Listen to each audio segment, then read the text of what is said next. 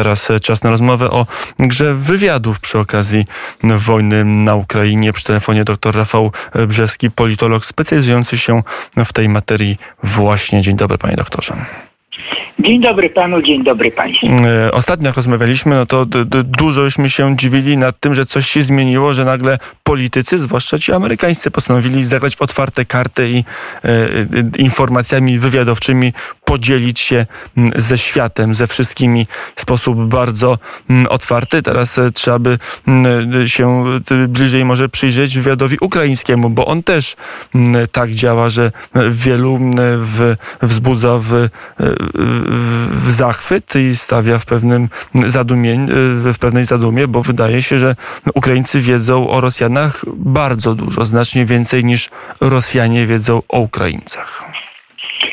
Tak jest i tak i nie jest to przypadkowe. E, jakie tam elementy wchodzą w tej grze wywiadów, a przede wszystkim e, w zbieraniu wiedzy wywiadowczej? E, Ukraińcy nie mają obserwacji satelitarnej. Tą obserwację satelitarną w ramach sojuszniczej wymiany e, e, informacji dostają od Amerykanów, ale mają świetny nasłuch. Mają bardzo dobrą radiolokację, czyli i radionamierzanie, czyli analizę ruchu w eterze, co pozwala zlokalizować różne na przykład dowództwa E, rosyjskie. E, mogą e, rozpracowywać agenturę. Mogą, a przede wszystkim, poza tym, co jest niesłychanie istotne i co pokazują, zdobywają dokumenty. Po prostu w ramach przeszukiwania miejsc, które albo zajęli, a wcześniej tam stacjonowali Rosjanie, albo po prostu przeszukując dobytek nazwijmy to informacyjny, e, zabitych Rosjan w walkach. Ale ja tutaj jeszcze chciałem mówić o jednej bardzo istotnej rzeczy, a mianowicie tej wymianie. To jakśmy się wspomnieli przy okazji, yy, mówiłem, satelitarnych, obserwacji satelitarnej, gdzie yy, dostają informacje od Amerykanów, właśnie o wymianie z Amerykanami. Bo to jest niesłychanie istotne, a zaczyna być to problem niesłychanie skomplikowany. E, bo w zasadzie w tej wymianie, zwłaszcza ze strony amerykańskiej dla, dla ukraińskiej, e, przekazywaniu informacji obowiązują tylko dwa ograniczenia. Pierwsze takie ograniczenie, nie wolno podawać szczegółowych danych, na podstawie których można byłoby zlikwidować kluczonych rosyjskich dowódców lub polityków. Dla przykładu Szojgu i Gerasimow, Szojgu to jest minister obrony, a Gerasimow szef sztabu generalnego Rosji, są pod ochroną. Wiadomo, nawet Ukraińcy wiedzieli, gdzie oni mogą być. A potem okazało, że tam rzeczywiście byli. Ale nie można im było zrobić żadnej krzywdy. I generałowie nie są pod ochroną. A dlaczego między innymi są pod ochroną e, Szojgu i Gerasimow? No, okazuje się, że ze względów wywiadowczych. Albowiem e, oni mają swoje kryptonimy. Znaczy te kryptonimy są zmieniane, ale przez jakiś czas są te same.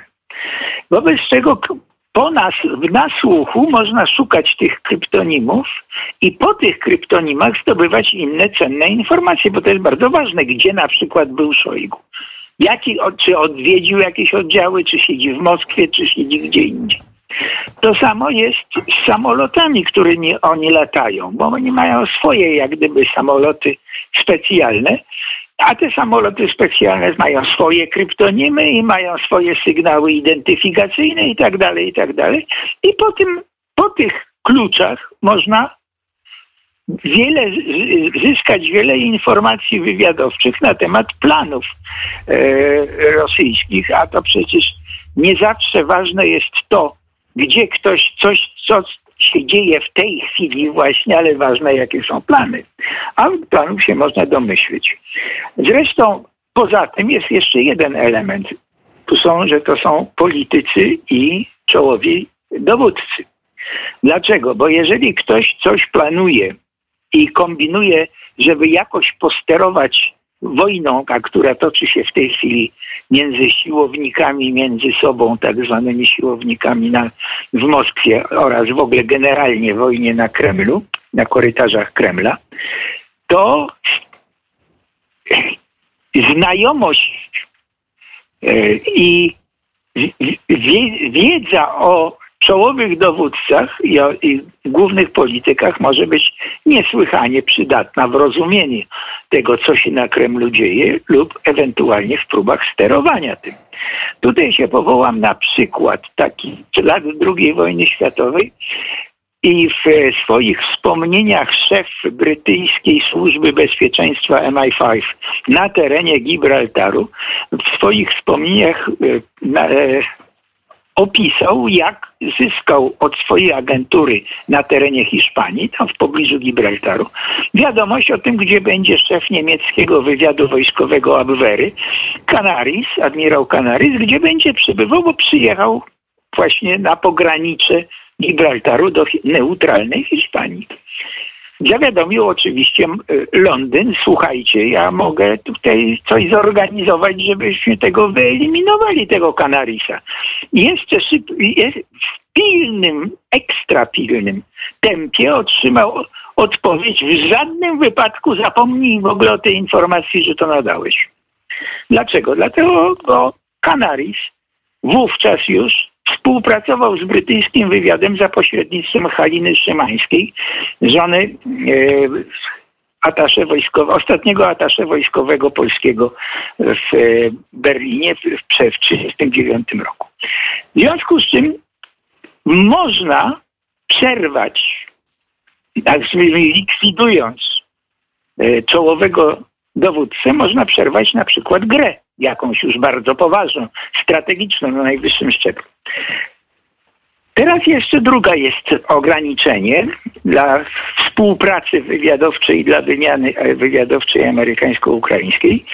W atakowaniu celów nie można podawać danych, które byłyby Ukraińcom pomocne w atakowaniu celów na terytorium Rosji, bo wówczas Moskwa mogłaby uznać, że Stany Zjednoczone stają się stroną konfliktu, a nie sojusznikiem strony konfliktu. Bo to jest już rozgraniczenie e, w prawie międzynarodowym i w aktach, e, że tak powiem, międzynarodowych. A w praktyce, co to oznacza? Można podawać informacje, gdzie wykryto jakieś dowództwo, ale nie jest, nie można podać informacji, że jaki generał się tam znajduje. Generałowie to już jest inna sprawa. Między innymi dlaczego? Między innymi dlatego, że wtrącili się amerykańscy prawnicy i zaczęli rozważać, dyskusja trwa, e, zdarzenie takich informacji, że generał X, Y znajduje się w dowództwie tu i tu i zlikwidują z paroma celnymi strzałami z działa go Ukraińcy, to czy to będzie w ogóle zdradzenie jego danych osobowych i danych i to naruszenie jego dóbr osobistych, czy nie? No i nad tym się zastanawiają. Okazuje się, większość prawników uważa, że nie będzie to ujawnienie danych osobowych, no ale, nie, ale takie na przykład problemy są w tej chwili przy wymianie informacji e, wywiadowczych. A na ile jest problem Ale taki... Co jest na, jeszcze tylko skończę jedno. Co jest najważniejsze tak, przy takiej wymianie? Kto podejmuje decyzję? Wiadomość, przekazujemy informacje i, na, i Amerykanie przekazują, nie podejmują decyzji. Decyzję, czy atakować, czy nie, podejmują Ukraińcy, a wobec tego Amerykanie nie są stroną bo stroną jest podejmujący decyzję, a czyli wydający rozkaz ataku, a nie ten, który e, udzielił informacji, e, które stały się podstawą do podjęcia decyzji. O. E, to teraz ja jeszcze zadam jedno krótkie pytanie. A może jest tak, że Amerykanie cały czas kalkulują, że to jest ciągła kalkulacja, jak daleko można pomóc Ukrainie, żeby mm, e, jednocześnie nie sprowokować tak rozpaczliwej reakcji Rosji, na tyle nie dopiec e, Putinowi, żeby on w szaleńczym rzucie nie, nie rozpoczął agresji e, nuklearnej. Może to jest też na stole, żeby ty tak skubać tego Putina, jak, jak żabę gotować, żeby on nie wyskoczył z tej wojny nagle do przodu w, w, w, w apokalipsę nuklearną, tylko żeby powoli go gotować i osłabiać, tylko nie za szybko z każdym dniem. No oczywiście to jest y, elementem tego było przecież nie obejmowanie przez jakiś czas e, sankcjami, a i to do, do, na razie to wszystko w białych rękawiczkach się odbywa. E, tej gimnastyczki, która jest matką dzieci Putina. Żeby się nagle nie wściekł. To też to, to są elementy, że po prostu nie,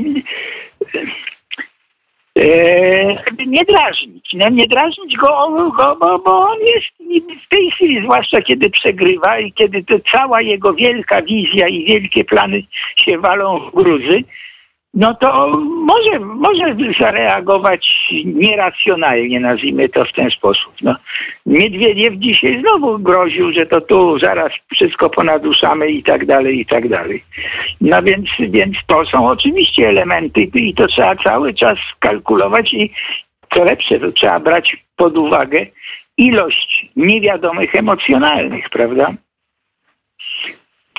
Mm. No zobacz, na razie, na razie ten akt balansowania, bo to już jest takie balansowanie trochę na linię, y, się udaje, dlatego że bo to, to, nie, to, to nie są pierwsze dni wojny, kiedy po prostu Amerykanie powiedzieli, że słuchajcie, y, przy, przy dosłownie w pierwszych tam godzinach ostrzegli Ukraińców, słuchajcie, w kierunku Kijowa leci samolot transportowy z, ze spadochroniarzami rosyjskimi, którzy mają wylądować i przebić się natychmiast do centrum Kijowa i zlikwidować kierownictwo państwa. No to zlikwidowano, zestrzelono wówczas ten samolot transportowy i w ten sposób się desant, y, ten pierwszy w pierwszych godzinach, ten decydujący desant, który miał w ogóle przebić się do centrum Kijowa, od razu się po prostu zawalił. No, cała operacja razem runęła wraz z samolotem na ziemię.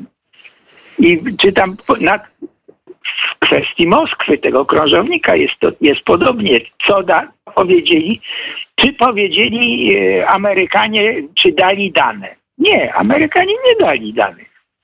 Oni tylko potwierdzili to, o co zapytali, czy to jest prawdziwe, Ukraińcy. I na tym się skończyło. Decyzji zaatakowania krążownika Moskwy nie podejmowali Amerykanie, w ogóle w tym procesie decyzyjnym nie uczestniczyli. W związku z czym była to decyzja czysto ukraińska. A ten, kto podejmuje decyzję, ten dowodzi. A kto, kto dowodzi, jest stroną konfliktu, zgodnie z prawem międzynarodowym. No, a, I nie masz to jak adwokaci i prawnicy, na nich się zawsze wszystko kończy. Mm, I to jest też element wojny. Doktor Rafał Brzeski był gościem Radia Wnet. Dziękuję bardzo za mm, rozmowę. Dziękuję również, kłaniam się pięknie.